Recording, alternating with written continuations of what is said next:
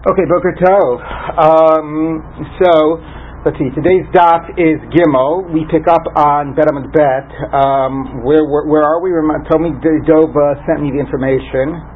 I've got it about 12, 15 lines from the bottom. The beginning of the line is Muksin Omar uh, Rabba. Okay, Amar Rabba, thank you. And the end is the Shama. Great. Okay. So Bet Amud Bet, um, Amar Rabba, about twelve, about fourteen lines from the bottom. Thank you. Um, and um, so, so let me just say a few brief words about the Masechet because I didn't have a chance to introduce it yesterday. Um, later on in the Masechet, there'll be things not related to Megillah, a lot of interesting things about Beit Knesset and about Tefillah and Kriyat Torah.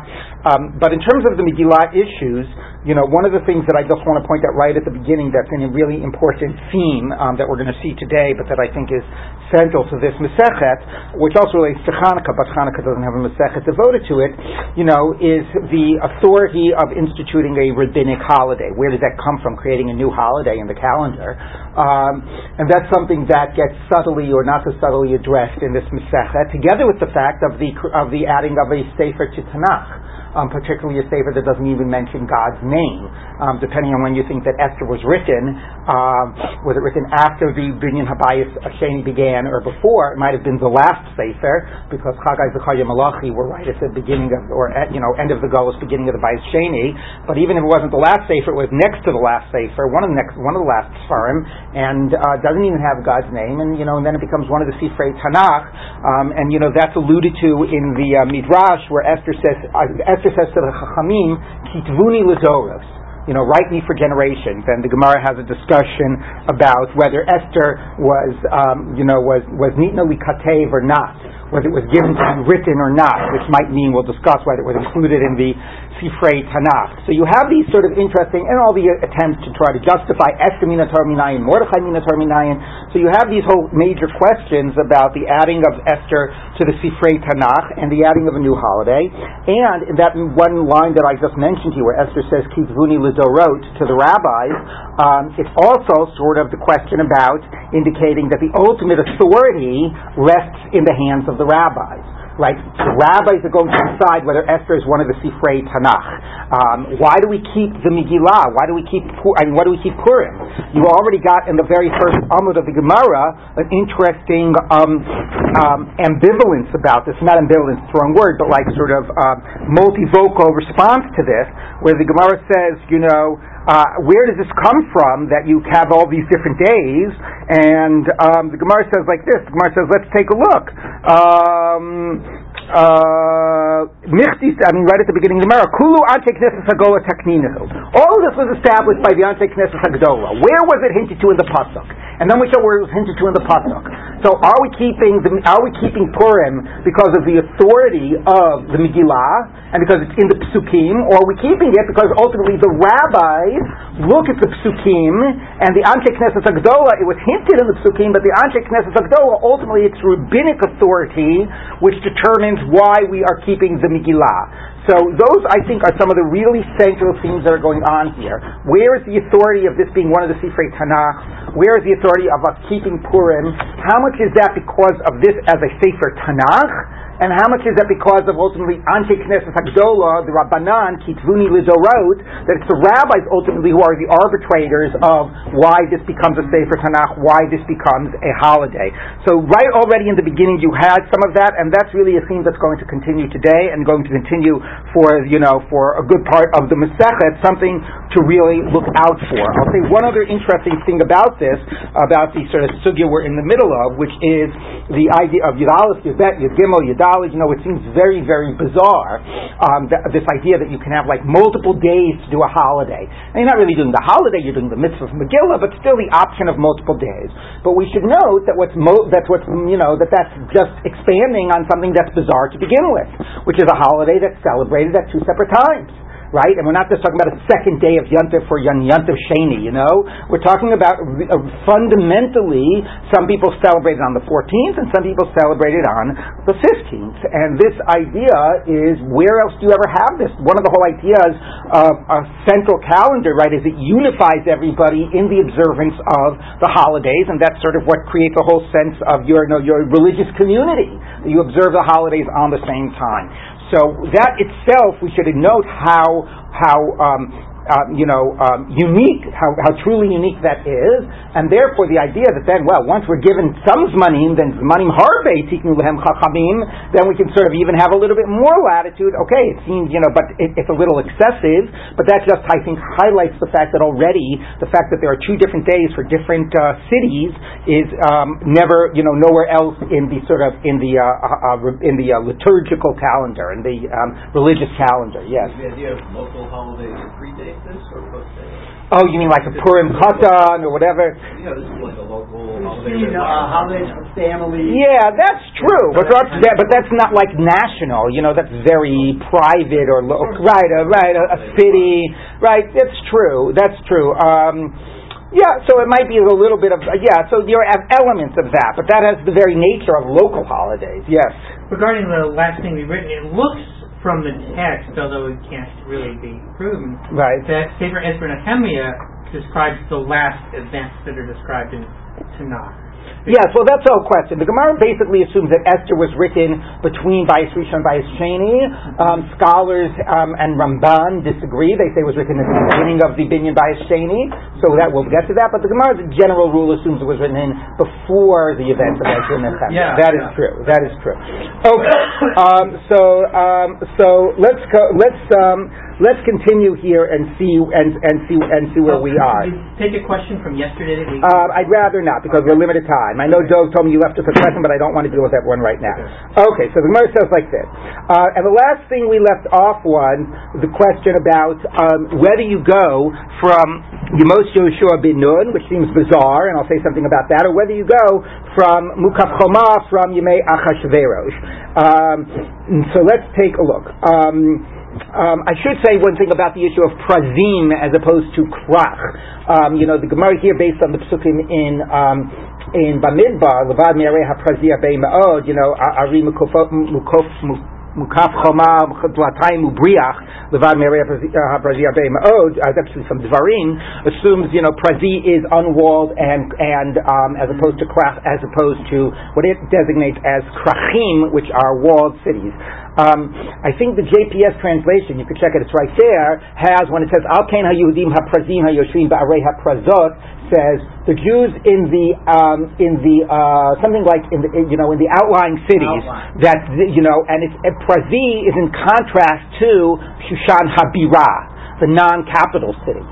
So therefore, if you read the pasuk that way, all it's saying is like anybody not in Shushan keeps the 14th day. Shushan maybe keeps, and the Gemara seems to have a strange Havamina, maybe the 14th and the 15th, but the 14th and the 15th isn't such a strange Havamina because Shushan, right? You know, uh, you know they well okay, they, they, the, the first major victory that they could have celebrated was the 14th, you know, but then they continued fighting on the 14th, but at least the 14th, you know, had, you know, was, was also significant even for Shushan. But even if it's only the 15th, 15th right, it's possible that a pshat reading the Psukim is that everywhere else does the 14th, and Shushan maybe does the 15th. Although, again, as you saw yesterday, the, the, the, the Megillah never mentions what are the non-Prazim do. It says the Prazim do on the 14th, and it talks about the 14th and the 15th, and that's that whole ambiguity that the Gemara tries to figure out, because it never explicitly says what the non-Prazim do. But nevertheless, it's possible that a Pshat reading the Psukim is non-Shushan versus Shushan. But the Gemara reads it walled versus non-walled.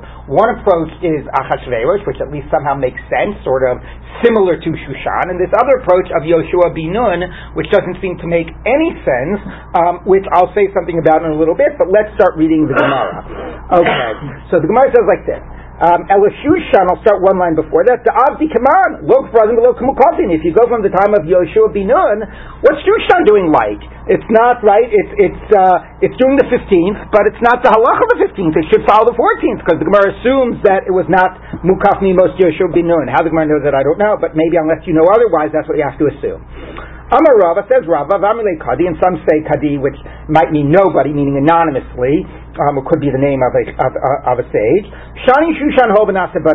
No, since the whole miracle is in Shushan, you know, that's sort of like the paradigm, that uh, becomes, that is the 15th, even though everything else that's sort of based on it and the rule that we develop, actually Shushan falls outside of the rule. Okay, now again, it's so strange why that rule, but let, us read a little bit more and then I'll get back to that. So if you say that it goes by Yemos Yoshua Binun, I understand why it says that it's this, these days are observed every Medina Medina, every ear va'ir. So why, why does it not just say Medina va'ir? So it sounds like even within a Medina, which presumably means like a walled city, there's distinctions, and between ears there are distinctions. So let's take a look. Medina l'chalei pe mukafim chomam yemos Yoshua Binun l'mukaf chomam yemos Achashverosh. So Medina Medina tells you that there are walled cities and walled cities. Some that read on the 15th, some that read on the 14th. Depends when your war was. Does it go back to the time of Yoshua bin Nun or only from the time of Achashverosh? And according to our Mishnah, it would only go from the time of Yoshua bin Nun um, only those walled cities. Ear the ear, an ear which is not a walled city. So not all ears are the same. Why are not all ears the same? Once we've already introduced the distinction of Yemos Yoshua Binun, there's another distinction to be made. Nami l'chalik, ben Shushan l'shara yaros. Because some things, even that fall into the ear category, i.e. Shushan, don't have the halach of an ear, even though Shushan is not walled from the time of Yoshua Binun, it still reads on the 15th. It's an exception, as opposed to the others, which continue, which read on the 14th. So that works. There are two distinctions that need to be made: the rule of Yoshua ben Nun and not, and then Shushan as the exception. Elul Rabbi Yoshua ben Karcha, Rabbi Yoshua ben Karcha that says you go from the time of Achashverosh. Medina Medina ben Shushan Yerot.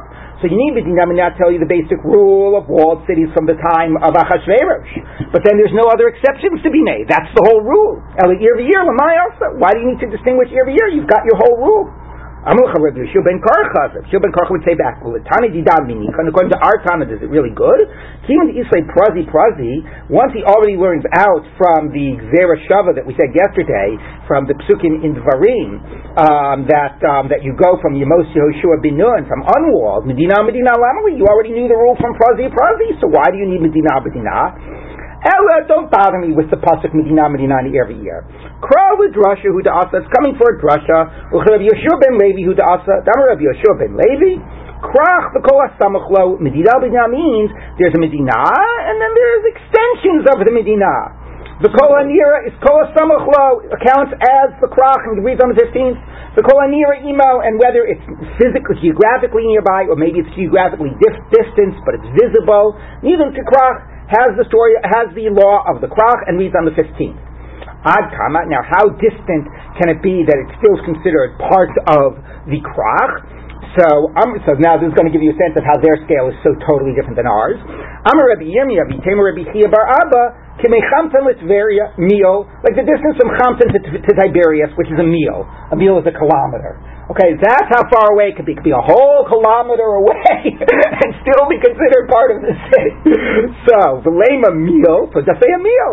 Come on, you're at the meal. Come here. Come on, come to Litveria. No, he wants to tell you, give you the measurement. That maybe you don't know exactly how far a meal is. Also, maybe to give you that as a nice graphic example that you have these two, you know, a village near a city, and it's considered part of the city. Now, a, a kilometer is very small, but you also have the principle of nira. Samuch is even if it's not visible. The Gemara will discuss how that can be. But then you have nira if it's visible from the city, even if it's not samuch, it also is part of the city, and that's significant. This also is very significant for nowadays reading in Yerushalayim. How much when you uh, you know continue to sort of like build up from the original walled city, you know, is it continue to be the extension of the city? Does it have to be near it? You know, there are places obviously in Yerushalayim you can't see the old city, and it's more than a meal away, but it's all continuously built up, right? So these become very relevant discussions. I want to just say another point though about this issue about the authority of keeping um, of keeping Purim and so on. You notice that what the Gemara does almost naturally is is that it uses the psukim in Megillah to do the normal type of drashot that it does in the full way it would do with a with a pasuk from the Torah. You know, medina, medina, the ear of the ear. Every single word has to mean something. So if it doesn't mean this, so this proves my point because obviously this extra word will tell you this halacha. No, wait, it's telling you the different halacha, so you don't need it for that halacha. Exactly the way it would do with the biblical pasuk. Imagine the Gemara doing this with any other sefer in Nach other than the Megillah, right? The whole problem is how can we learn anything from Nach, mm-hmm. right? Even if you make some type of a Gzeira Shava and you want to you want to sort of you know you know illuminate a biblical halacha, there's always this question. But how can we learn it from Nach? You're not allowed to learn anything from Nach. Here, right? Everything is learned from these Derashot, and we like do a Gzeira Shava from the Megillah to you know to Esther. I mean, Gzeira Shava is supposed to go back you know in, you know to Har Sinai. Well, how does it go back to Har Sinai if Esther was written like a, you know whatever it was, fifteen hundred years? I didn't have to do the math, but anyway, a good millennia or more afterwards, right? So it's being treated really with the same way it would treat a biblical verse. Now, obviously, it makes sense because it's learning that to tell you the weight of the mitzvah in the Megillah. It's not telling you to tell the weight of a mitzvah in the Torah, right? So we're learning these drashot from these drashot, we learn the the mitzvah, the mitzvot of the Megillah, not the mitzvot of the Torah. But nevertheless, you know, the way it sort of almost naturally makes this same type of a weight as the biblical verses, makes Gzera Shava with the biblical verses, has the same approach, really is showing, you know, sort of almost through this rabbinic, through the rabbinic mode of drasha and these types of hermeneutics, right, and Torah Sheba'al Peh, you know, giving it all of this type, type of halachic weight and making this really in, implicitly, you know, incorporated into the Sifrei Tanakh in ways even weightier than other of the Sifrei Tanakh are. So again, going back to that larger theme that I raised at the beginning, yes. So it changed the focus of your observation a little bit because it's not so strange since we're talking about a mitzvah d'Rabbanan. Right. The way that they did it was in the same way. The model that they use is the way, the way the Torah does things the strange thing is that any other drabana, right. just say this is the rule. Exactly. Mm-hmm. Right. So I agree. Meaning the way you're, you're, allowed to do this because you're learning not a mitzvah of the Torah but a mitzvah of the Megillah, but you you are ultimately anchoring it in the authority of the verses, um, and that is so you're you know you're, you're doing the same mode. And also we should note the the sort of you know the bizarre nature of a gzera shava from here to a pasuk in the Torah, right? So if you really mean a literal gzera shava, as opposed to that's the pasuk just reveals to us something, but the Gemara seems to treat it as a gzera shava. Yes. In determining uh, whether a city had a wall in the time of Yehoshua ben Nun, Yes. Uh, how do we determine that? Because archaeology. All right. So I won't go into that. Let, us hold off on that question. Okay. okay. So okay. So there you have um, there you have that answer. Okay, so and that obviously is a, as I said, running throughout this is darshaning the psukim of the Megillah. Um, okay. So, uh, so now the Amar Rabbi Yirmiyah Vipema Rabbi Chia Bar Abba. Now Rabbi Yirmiyah and some say Rabbi Chia Bar Abba said the following. Now, uh, ostensibly, the only reason we're bringing this in is because it's the same Manda Amar, right? Because we had Rabbi Yirmiyah and some say in the name of Rabbi Chia Bar Abba Kamechamtem L'Tveria meal. He was telling us the distance of a of a meal in terms of nearby a village near a city. Let's take a look though at this, especially now that I sort of heightened you your awareness to this uh, theme that's going on here. So also says Rabbi Yirmiyah and some say Rabbi Chia Bar Abba the following. Minatzpach, Sofim Amru. so Minatzpach are the letters, Mem, Nun, Tzadi, Pei, and Chaf, that have a different letter Sofit than the, when appears in the middle of the word.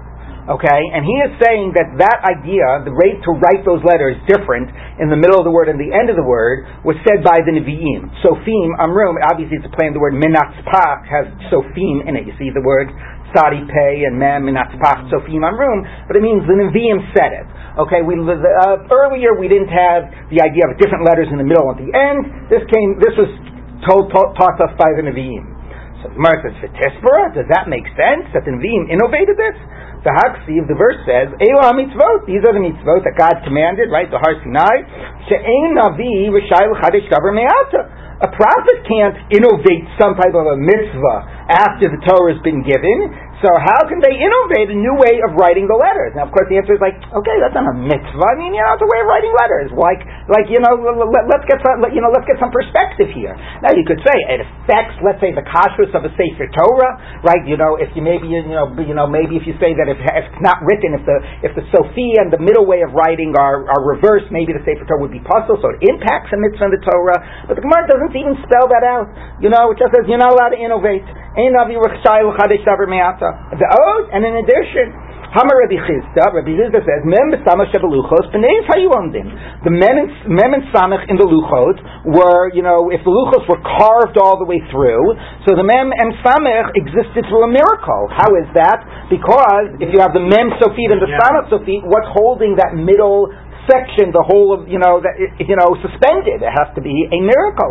So obviously, you see that these letters existed as the the idea of the Sophie letters existed at the time of the of the Luchot. Now, of course, Rashi and Tosfos say, well, maybe what the Nevi'im innovated was a different way of writing them in the middle. Maybe they were always the Sophie version. But okay, anyway, that's the Gemara's question.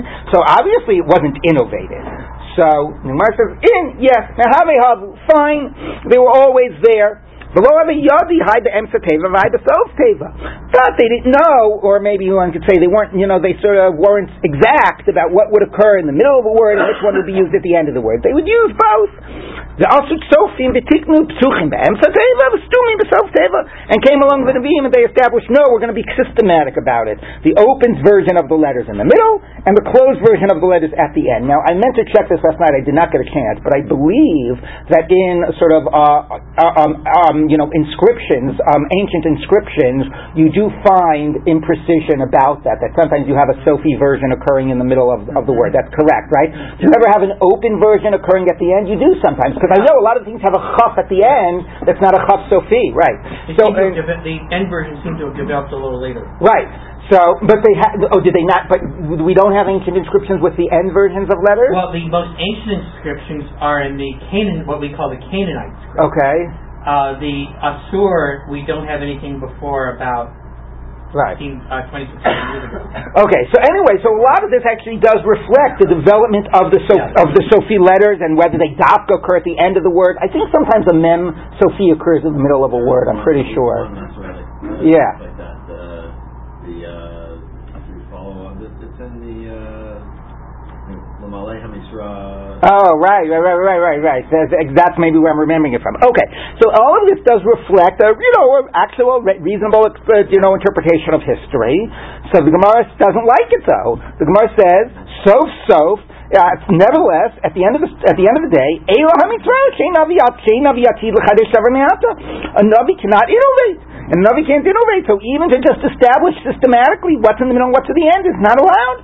How could that be? Ella shachachum. Fine, must be. We always had it in a particular way. The middle, of the middle, the end at the end. There was a period that it was forgotten, and the Nevi'im just reminded us of the way it always was. But ultimately, they're not innovating. They're just teaching us, reminding us of the way things have always were. So now I want to say two points. One should be pretty obvious, but the first point I'll just make is that the Yerushalmi has no problem with this. Not only has no problem with this, as Charlie already told us anyway, the current script that we have is not the script that originally the uh, Sefer Torah things would have been written in. This was a script that was that was that was taken from Assyria and is not ancient Hebrew script, which is different. Uh, and actually, the Yerushalmi says not mem besamach shabeluchos b'neis hayu omdim, but ayin shabeluchos b'neis hayu omdim, because in the ancient Hebrew script, the ayin, like the eye, is the circle. So actually, it was the ayin that stood the nace, because the ayin was the one that was circular and was with the nace. So not only does it not have a problem with the question about the which is in the middle and which is at the end, but even a completely different script, the Yerushalmi has no problem assuming that that changed. Of course, now the irony here should be obvious, right? We just got through all of this thing about the right about the mitzvah of Megillah, which is a complete chidush davar, and you know introducing all these psukim, which ultimately you know get interpreted whatever, and all this stuff comes quite late in the period of the Nevi'im, and here we refuse to say that even the Nevi'im, which could be the early Nevi'im, we refuse to say that they even innovated the question of exactly the order, you know, which letters appear, the, the, the you know, the, the, the writing of the script, even if it didn't even seem, seem obviously that it was re- related to a mitzvah. As I said, you can make it related to mitzvah, Torah, but the Gemara doesn't even need that. Yeah, you're not allowed to innovate. Okay, we're not innovating. This is the way it always was. So, you know, in sort of juxtaposed to this, it's quite shocking, and partly I think what it's doing is ultimately, you know, trying to subtly reinforce this message that, you know, Esther isn't innovating. It's part of, you know, Tanakh, and it's learning out from Psukim and Tanakh, and we're darshaning the Psukim. That's the normal thing that we do. Of course, the irony is that here you have Nevi'im as well, but, you know, somehow, and you don't darshan other things from Tanakh, so there's a problem. It's not enough that it's one of the Nevi'im, you know, it's, and it's not enough that it's even one of the Sifrei Tanakh. The Gemara won't learn anything out from the other Sifrei Tanakh that's not Torah, from the same principle. So by sort of raising even this trivial thing that you can't be Mechadesh, I don't think there's an answer to it. I think what it does is it somehow subtly reinforces the message. Everything we're doing by Esther isn't a Chiddush. Like, you know, that's all, that's all completely normal, that we're darshaning psukim and so on. But I think that that's, like I said, the underlying issue that's being grappled with here is where is this authority coming from? Yes. The two short points. One is what's, what's ironic is um, it's the hermeneutic itself which is the juxtaposition, and it's somewhat resolved by saying, "Oh no, no, it's a it's a it's a hermeneutic, as it were. We we've learned it out. Right? So it's the it's the darshaning of those psukim, Yes. the innovation. itself. Right. The second thing is, I think what the, the thing about the letters and their shapes is closer to what you were saying. The implicit, uh, the, the assumption here is that mitzvot come from the language. Mitzvot come from letters. They come from words. Yeah, but the shape of the letters. Anything. In other words, anything. In other It's words, very rare to find Chazal. I mean, that's you know even an extreme of Rabbi Akiva, of the Kutzo Shel Yud. But you know, but it could be maybe. But again, but again, I think that you know that is. I don't think that that's pshat of the text. The Gemara isn't saying like, oh, and this would be a chiddush davar because it would affect how we would darshan something, or this would be a chiddush davar because it would affect ksiva sefer Torah. I don't think like it's a chiddush davar, right? You're innovating. Doesn't matter. No innovations are allowed, right? I mean, that seems to be the sense of the text. It's making an extreme statement that you can't innovate even in this this area, and then juxtaposed to all of the reality of the Megillah. Yes. Question. Is, is this a, um, is this a unified view of the text, or is this a competing view? You just had all these statements that Right. are very innovative. Right. And now you have a, a voice that comes and says, you're not allowed to innovate at all. Right. You know, I don't know. I see it as, I mean, you know, it could be. Well, first of all, let's point out this: the the, the vo- voice that says you can't innovate at all is the stam of the Gemara, right? Because the original statement of Rabbi Yirmiyah V'Timer Rabbi Chia Bar Abba said they did innovate it. Sofi Mamrum. It's the stam of the Gemara that insists you can't be innovating. So it's hard to assume, you know, it's not like sometimes you say you, we stick together different main roads and they have different views. Here, this memra is totally happy with innovation. It's the stam that's insisting you can, and it's the same stam that sort of, you know, the, the, the, the anonymous voice that was, uh, you know, sort of throughout the previous text. So I see it as a, you know, as, as, as consistent, or tr- trying to, intentionally trying to create that, you know, contrast. So it's like Right. coming to praise, not to praise Caesar, but to Mary.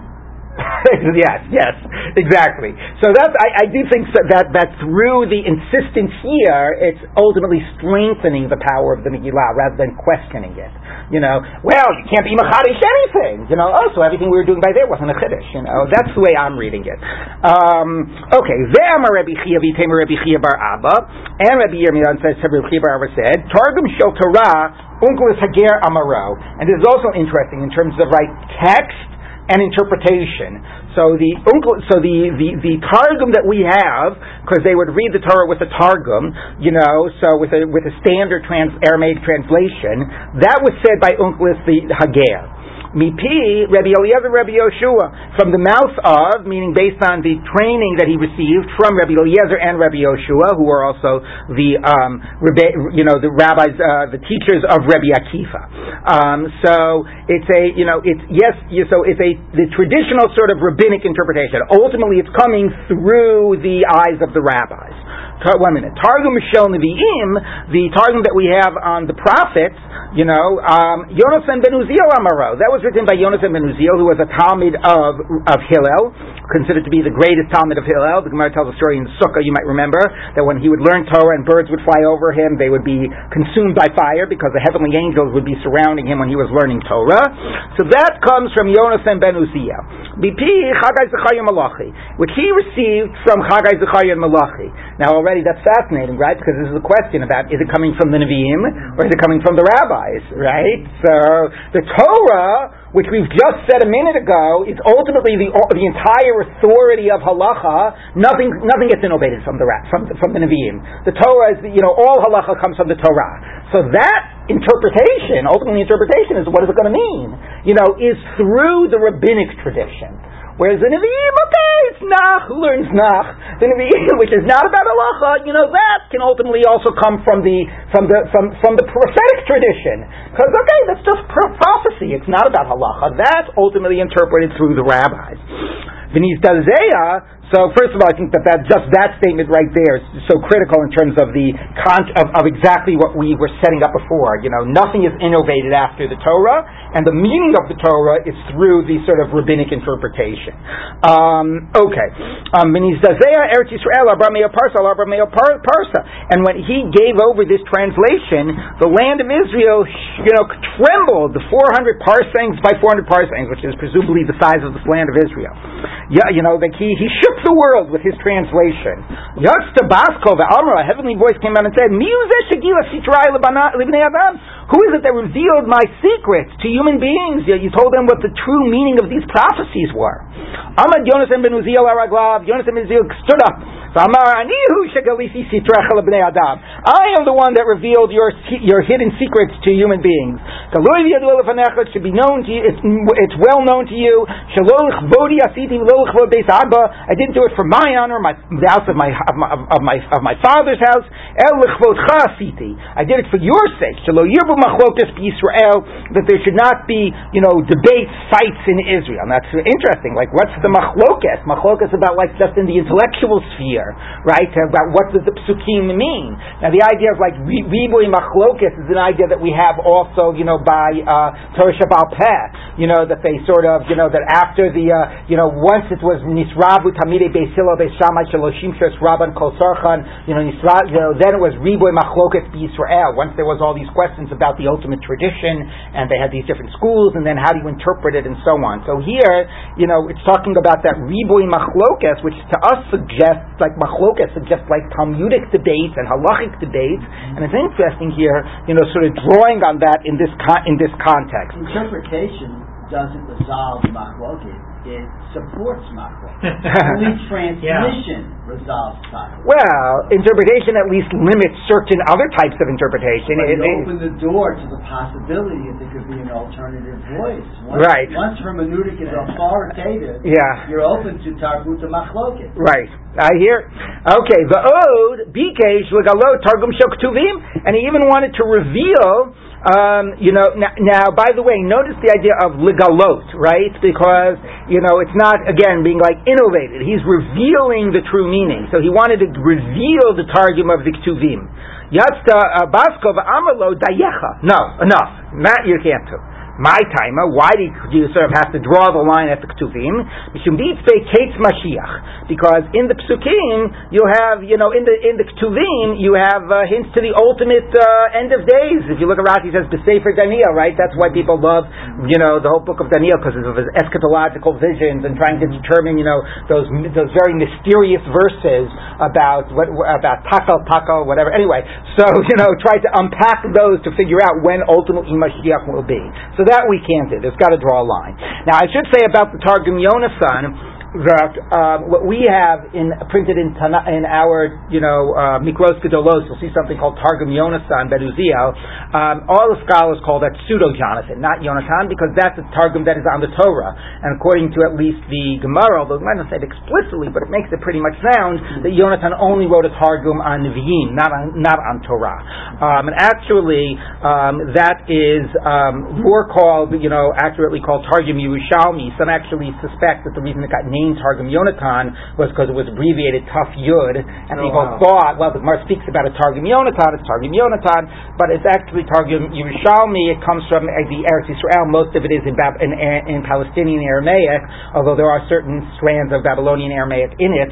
Um, but that is considered to be relatively late. Again, there's some debate, but generally it's assumed to be around 8th century. What we call Targum Yonatan is called more accurately Targum Yerushalmi. One of the reasons is because he, um, in the Targum Yonatan, quote unquote, pseudo Jonathan, um, it identifies um, one of Yishmael's wives with the name of one of Muhammad's wives.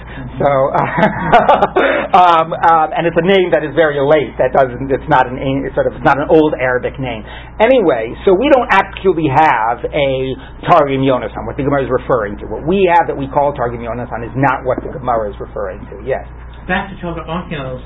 Uh, he's following Rabbi Eliezer and Rabbi Yoshua. They were arguing all the time. That, Yeah, what can I tell you? Okay. Um, the Targum Shel Torah, actually, there's an interesting thing. Nachum Stein, Alav Shalom, there was a time in my life when I was uh, in the process of getting a, a, a, PhD, which never actually completed. But anyway, he was pushing me to, to write my dissertation on, um, on uh, and basically identify every place where Onkelos, you know, diverges from the psakim of Rabbi, Eliezer, of Rabbi Yoshua and Rabbi Eliezer, oh, which wow. would like to apparently it, has, apparently it hasn't been done. yeah, I should. All right, so the Gemara says like this. Um, the Targum Mishal Torah Onkelos Hager Amara. Was it really said by Onkelos? V'Hama Rabbi Ika bar Rav Ika bar Avin Amar Rabbi Chanana Amar Rav. What's meant by the pasuk. Vayikaru b'Sefer Torah Elokim Miforash.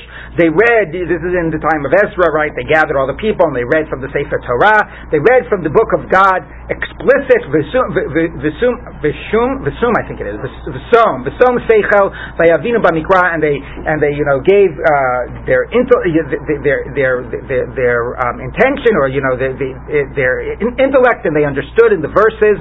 Vayikaru. Okay, so what does that mean? Vayikaru b'Sefer Torah Elokim Zem Mikra. They read the verses.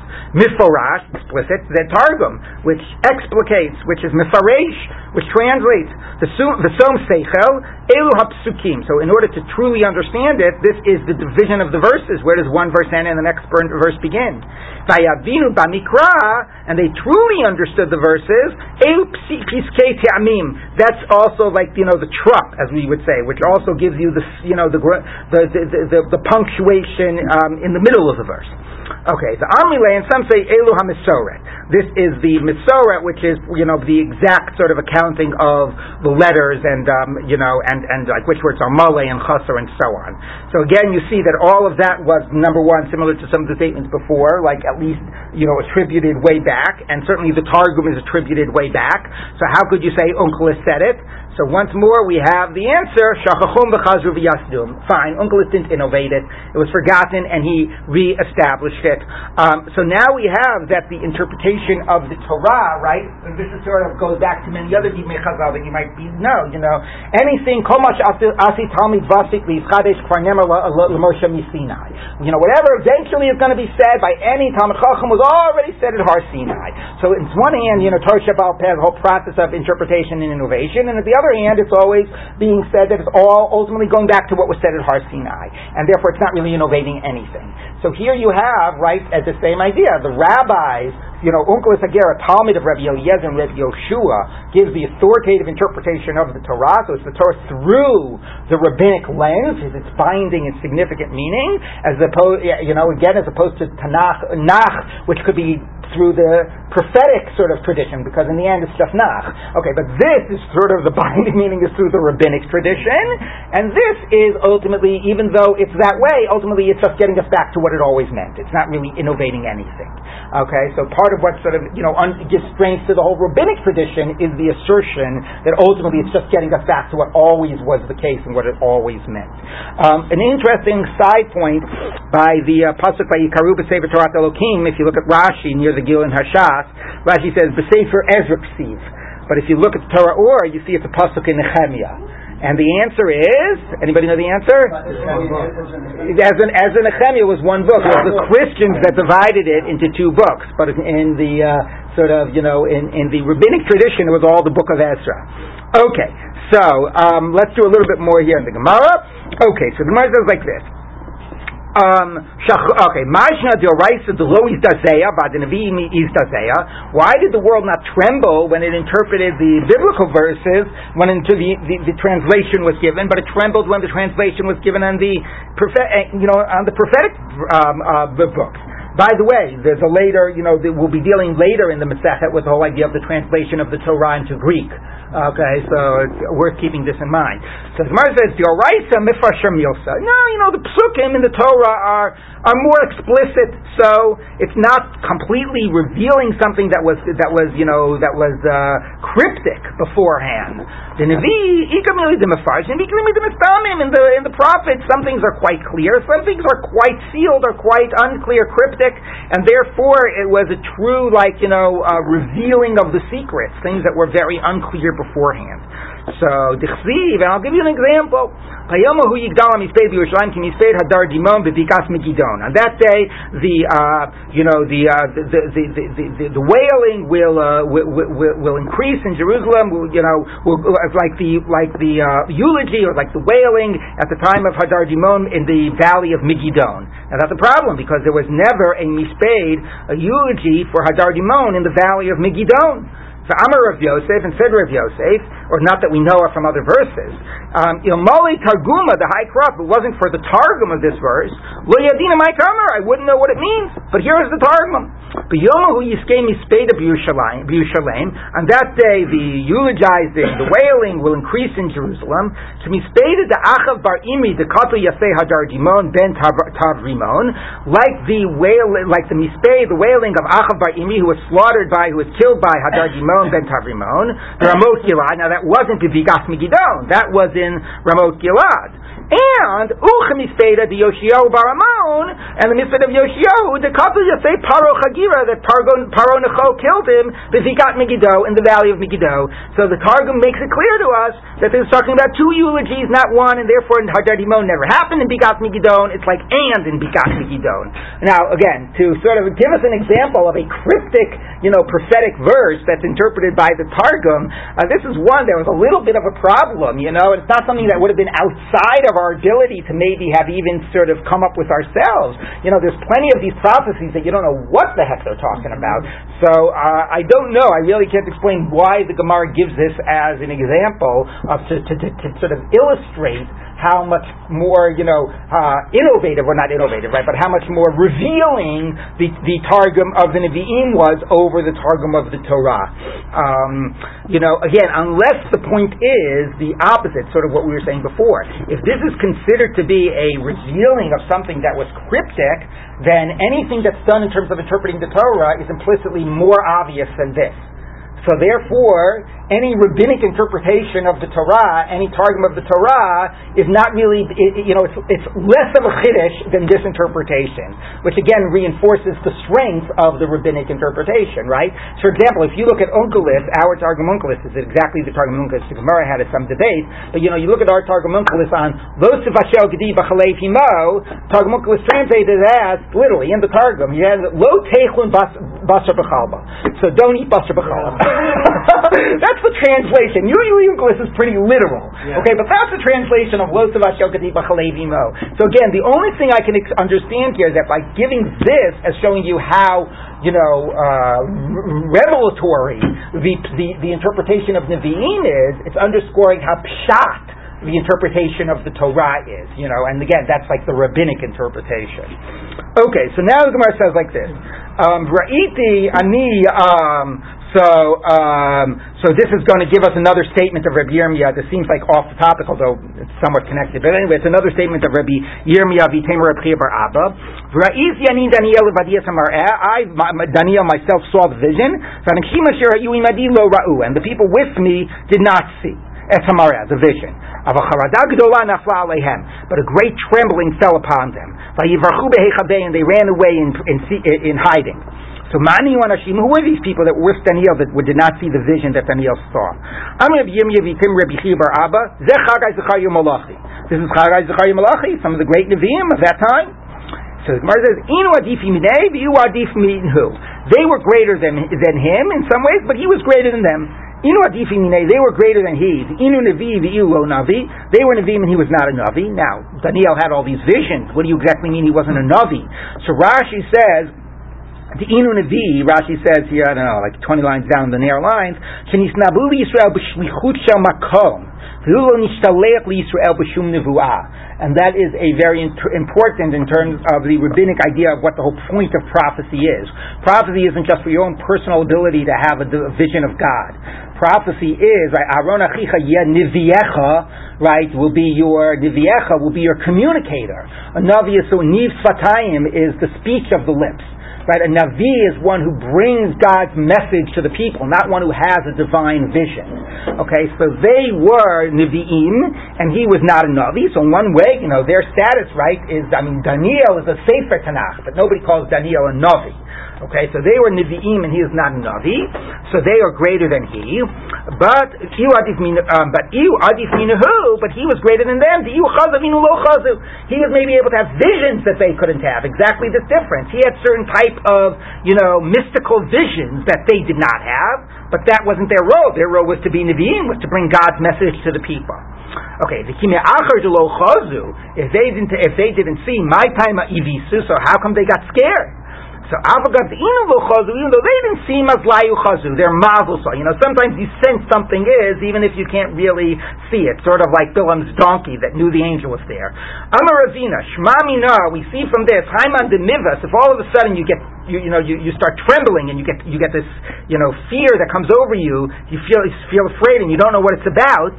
Even though you're not seeing something, your mazel is, see, is sensing something. There's some spiritual force out there that might do you damage. So there's probably some type of a shade or something of that nature. So, my takante, what do you do? Liquid kriyas shema, say kriyas shema, that'll protect you. The Vikarim b'makam hachinofet, and if you're in a place of filth, like you're in a you know bathroom or in a, an alleyway that's got excrement or whatever, and you can't say kriyas shema, linshof miduchte arba garmide, jump from your place four amos, and then you'll be out of the out of the uh, you know you, you, you maybe walked into the uh, to the hiding place of this shade or something. So you jump four amos out, and then maybe by jumping, you know he won't follow you. You'll get out of that zone. Um, and if not, you can't do that. Le mahachi, say this. Either the Beit the uh, goats of the slaughterhouse, Shmeina Minai, are fatter than me. So what do you want with me? Go get some of the goats of the I don't know what to do with it. Anyway, um, okay. So, um, um, so now we, so anyway, but again, a lot of these things, again, about the weight and the power of the Nevi'im in contrast to the Torah, but again, the Torah through the rabbinic lens, and I think in a way, um, you know, really somehow by making these extreme statements about it's not innovative and we're not innovating and Nevi'im don't innovate, it in generally reinforces general rabbinic interpretation of the Torah, but also the fact that Megillah is therefore not really an innovation and it's all completely treated the same way as we would the Psukim in the Torah. Okay, let's I, I, know I have to leave a little early, but let's at least turn the page. Okay, so the Gemara says like this. See, I come back and all of a sudden we're behind again. So the Gemara says like this. Marta, Medina, Medina, V'ir, V'ir, Vidrasha. Now that we're darshaning those Psukim, right, to tell you, you know, cities nearby and other types of halachas, so mishpacha mishpacha, I mean villages near cities. Lemai also. What's mishpacha mishpacha coming to tell you?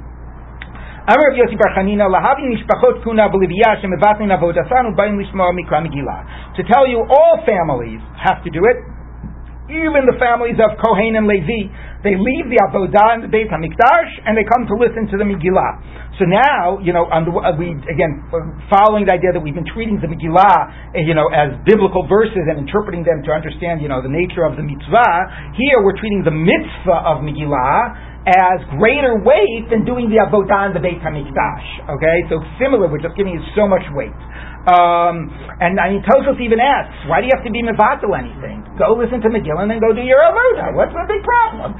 So you know, the fact is that it's not really such a relevant halacha. I mean, if you look at Tosfos, the end of the like four lines down, in the I mean, the end of the last wide line in Tosfos, four lines from the top of the page, says V'im Tomer v'yasu avodah miyad You know, go ahead, do the avodah, bring the tamid. So you maybe miss the reading first thing in the morning, but you bring the tamid, and then you have your own little private Tvei Pirsumenis. Ah, but you want to do with everybody else because a bigger Pirsumenis. You want to get the Shachrit, so therefore you have to postpone the Tamid in order to get the Megillah in the morning. Now, again, when this is normally read, it's interpreted, you know, about the weight of this idea of pirsum hanes, which is how the Gemara is going to sort of, as a theme the Gemara is going to bring in later. But at this stage, it hasn't introduced the idea of pirsum hanes. It's really not clear at all when you would really have this type of a conflict. And again, I think that it's, you know, really the first point is reinforcing this issue about giving this, this, tremendous weight to the mitzvah of Megillah. Um, we've already given the weight to the verses of the Megillah and their sort of, you know, and their weight, um, yeah, and treating them like biblical verses, and now we're giving weight to the mitzvah of Megillah. Um, yes? And to add on to yes. is there a theme being the, the Right. Right, and the Avodah being mm. things you can accomplish Interesting. only when there's a Interesting, interesting. So that uh, that's a very good point. That a holiday of galut without avodah outweighs, and that gets to the question of sort of of Torah and the rabbinic enterprise were sort of you know come you know replacing the centrality of the korbanot. Very interesting. Right, right, right. No, no, no. We're actually we're, that's going to continue in a minute because the Gemara is then going to deal with Talmud Torah versus korbanot. So it's a very good point. Okay, so the Gemara says like this. Um, okay, The Amar Rav Yud Amarav, Kohanim Bavodasam, Leviim B'duchanam, Yisrael B'ma'amadam, the Kohanim could be doing the Avodah, Levim on the Duchan and doing the Shira, and the Yisrael in the Ma'amad, which we just learned what that was in Megillah, standing by the Korbanot or in the various cities. Mikra Megillah, they all leave their Avodah and come to hear the Megillah. Tanya Namihalchi, we taught similarly, Kohanim Bavodasam, Leviim B'duchanam, Yisrael B'ma'amadam, Kulam Mevatin Avodasam, and Ba'im Lishma Mikra Megillah. I very much like the point that David makes, because you could also imagine that once there is a Beit HaMikdash, in the time of the second Beit HaMikdash, you know, that Purim would be very downplayed. You know, it's a Golas holiday, whatever. It was because they were in trouble because they were in Golas. Like it's no longer relevant to us. So it's very, it's an excellent point. Mikan samchos samchos shabet Rebbe. This is the support of the house of Rebbe. Shemevagni Talmud Torah ubayim lishmo mikra Megillah. In his time, there's no longer Beit Hamikdash. What replaced the Beit Hamikdash with Talmud Torah? And he said that you would stop your Torah study, like you know, in order to come and hear the Megillah. Kal v'chomer me'avodah, and it's a kal v'chomer from avodah. Uma, now this is interesting because this is the question of which is higher in the hierarchy. Uma avoda chamura mevatlin. If you if you stop your the avodah in the base of mikdash for Megillah, Talmud Torah local. Okay, how much more so would you stop Talmud Torah, which is fascinating because it's putting Torah at a lower level than the avodah. The Gemara is not going to let that st- to stay there. The avodah chamura mi Talmud Torah is avodah really weightier than Talmud Torah? Actually, the verse says, "Vahibi Yoshua. When Yoshua was in Jericho, Vayisai there's a person standing opposite him, and right, and he bowed down, and he said, you know, tzarenu, are you up for us, or are you one of our enemies? And he said, Sar tzva Hashem atabati, no, I'm an angel of God. So the Gemara first says, How did he bow down on the ground? Oh no, it's not asking to bow down. Also, You're going back to the whole shading problem. You can't greet somebody at night. Tosa sort of says we don't mean in the city, we mean out in the fields. You know, because we should be afraid that you can't see the person, and maybe they're just a shade dressing up as a human. So the Gemara says, no, Shani Asam Damar Damar Leki, and he starts starts Hashem. No, because he identified himself as an angel of God. So everybody says, Vijima Meshachri maybe he was lying. Yeah. Gemiri, Dilo Mafki Shem Shemaim. No, we know Shadim won't say God's name Levatala. So obviously he wouldn't, he wouldn't have been lying. Although he said that after Yoshua greeted him, didn't he? Anyway, all right. Anyway, Amarlo, that's not relevant to our point. Amarlo. So the angel said to him, um, and there's a whole discussion in Tosfos how the Gemara sort of, you know, is able to bring in, the, you know, insert this story where it gets the hints from the verses, but we won't worry about that. Amarlo, the angel said to him, because him Tamim Shabain Arbayim. Last night, now it's nighttime, right before nightfall, you were too busy with your setting up, you know, your, you know, the, the siege, that you didn't bring the, uh, the afternoon Tamid, the Ashav, and now it's night, and now you could, what are you doing? There's, no war, you're not fighting war at night, so you could be learning Torah. Be Talmud Talmud Torah, you're not doing Torah, you know, you're, you're letting the war, uh, you know, override all these other things, so you're not learning Torah right now. Amar Lo, so Yeshua said to him, a man basa, which one motivated you to come? Which one was more serious? Amar Lo, he said to him, Atabasi, now I've come. Oh, with the little Talmud Torah, that's what caused me to come and give you this mussar. So miyad immediately vayalan Yoshua b'layla ubetocha emek. Yoshua slept that night in the valley. Amar of Yochanan says of Yochanan milamid shalan ba'omka shel halacha. So he he he he slept in the depths of halacha, meaning that he you know started really learning halacha. Notice how Torah is identified as halacha. So he, he got the message. Now, by the way, the you know there's a problem that that pasuk is not said by Yericho; it's said by I. So anyway, there's a very interesting Tosfos. If you look at the bottom of Gimel Amud Aleph, Tosfos says, Vayalan Yoshua b'laylu b'tocha emek lo ksivi b'hai kraking el kashitzar yericho ksiv vayalan b'laylu b'tocha am ukashitzar al ha'ai ksiv vayelach Yehoshua b'laylu b'tocha emek. So one has emek and one has vayalan. V'derech hashasu l'katzer psukim la'arvam yachad. Sometimes the Gemara just you know splits verses and combines verses, and it's not being it's not a direct quote. It's quote is quoting two psukim together, splices. Right. Anyway, so you see that Talmud Torah was more important than korbanot. So the of Shmuel Bar Unia Gadol Talmud Torah Yosem Yakrav Smidim, and from this we learn a principle that Talmud Torah is weightier even than the daily sacrifices. Shenemar Atabasi. Now I've come. So ah, oh, you see. So the Gemara. So how could Rebbe make a kal v'chomer to be mevatel Talmud Torah? Lo kasher, hard Rabbim, hard Yachid. It's a difference whether it is Talmud Torah of Rabbim or Talmud Torah of the Yachid. Talmud Torah of the Rabbim, like Yoshua, that's weightier than Korbanot. Talmud Torah of an individual, that's less weighty. So which raises the question, when you, when Rebbe says you're mevatling Talmud Torah from Mikra Megillah, are you even mevatling Talmud Torah Derabim, right? Because now we, now we haven't said yes or no, but we said Talmud Torah Derabim is weightier than Korbanot. The Kavachomer really only applies by Talmud Torah to Yachid. Read one more thing, I can't stop myself, so the Gemara says, um, but the Yachid Kal is the Talmud Torah of an individual less weighty, doesn't even want to concede that point. Satanan, Nashim B'Moed, Ma'anot. If you have a uh, funeral on Chol Moed, the women who would be the wailers could be ma'anot, but they could not like beat on the breast. The ma'anot would be like saying, uh, you know, eulogizing or you know, wailing and having everybody wail with them, but they couldn't do the beating on the breast. The Ishmael Omerim Hayu Smuchot if they were right near the uh, the coffin, mitapchot, they could even do the uh, the, the you know the beating, uh, or, or, the clapping, whatever they would do. Rashei Chadashim B'Chanukah B'Purim now Rosh Chodesh Chanukah Purim, which are less weighty than Chol Moed, Me'anot u'mitapchot bezel bezel. They can do both the Me'anot and the mitapchot, the wailing and the beating on the breast. Um, Aval lo mikoninot. They can't do the um, kina. The uh, what's the word for kina? The um, lamentations, dirges, which apparently was they would say something and then everybody would respond back, and that would be seen as even a bigger, you know, public type of, a, of, of an event or greater way, you know, greater mourning. V'amar Rabbi Barhuna, ein moed b'fnei Talmud Chacham. But but if it's a death of a Talmud Chacham, it's Chol Moed isn't relevant. You do the full full you know eulogizing and wailing. Kol Shekein Chanukah Purim. How much more so Chanukah and Purim? So you see that, that you would not that, uh, that, that the death of a Talmud Chacham would you know would override those concerns. So you see, the, the uh, one individual Talmud Chacham and the uh, the weight of Chanukah and Purim gives way to you know to the to, to even one Talmud Chacham. So this isn't that the Talmud Torah Yachid is weightier than the Avodah, but the Talmud Torah Yachid should be at least weightier than Mikra Megillah, because here the here the, the eulogizing of an individual Talmud Chacham is weightier than Chanukah. So the Gemara says Kavod Torah Kamarza. Well, that's honoring the Torah, not the act of learning the Torah. That's showing the honor that's due to the Torah. Kavod Torah the Yachid Chamor. Yes, giving honor to the Torah. That is weightier, and that would override the you know the, the aspects of Hanukkah and Purim, and that would override if you had to go to a funeral. You know, you had to show kavod to a, to to, to a Talmud Chacham who died. Would, that would take precedence over Mikra Megillah. That's true.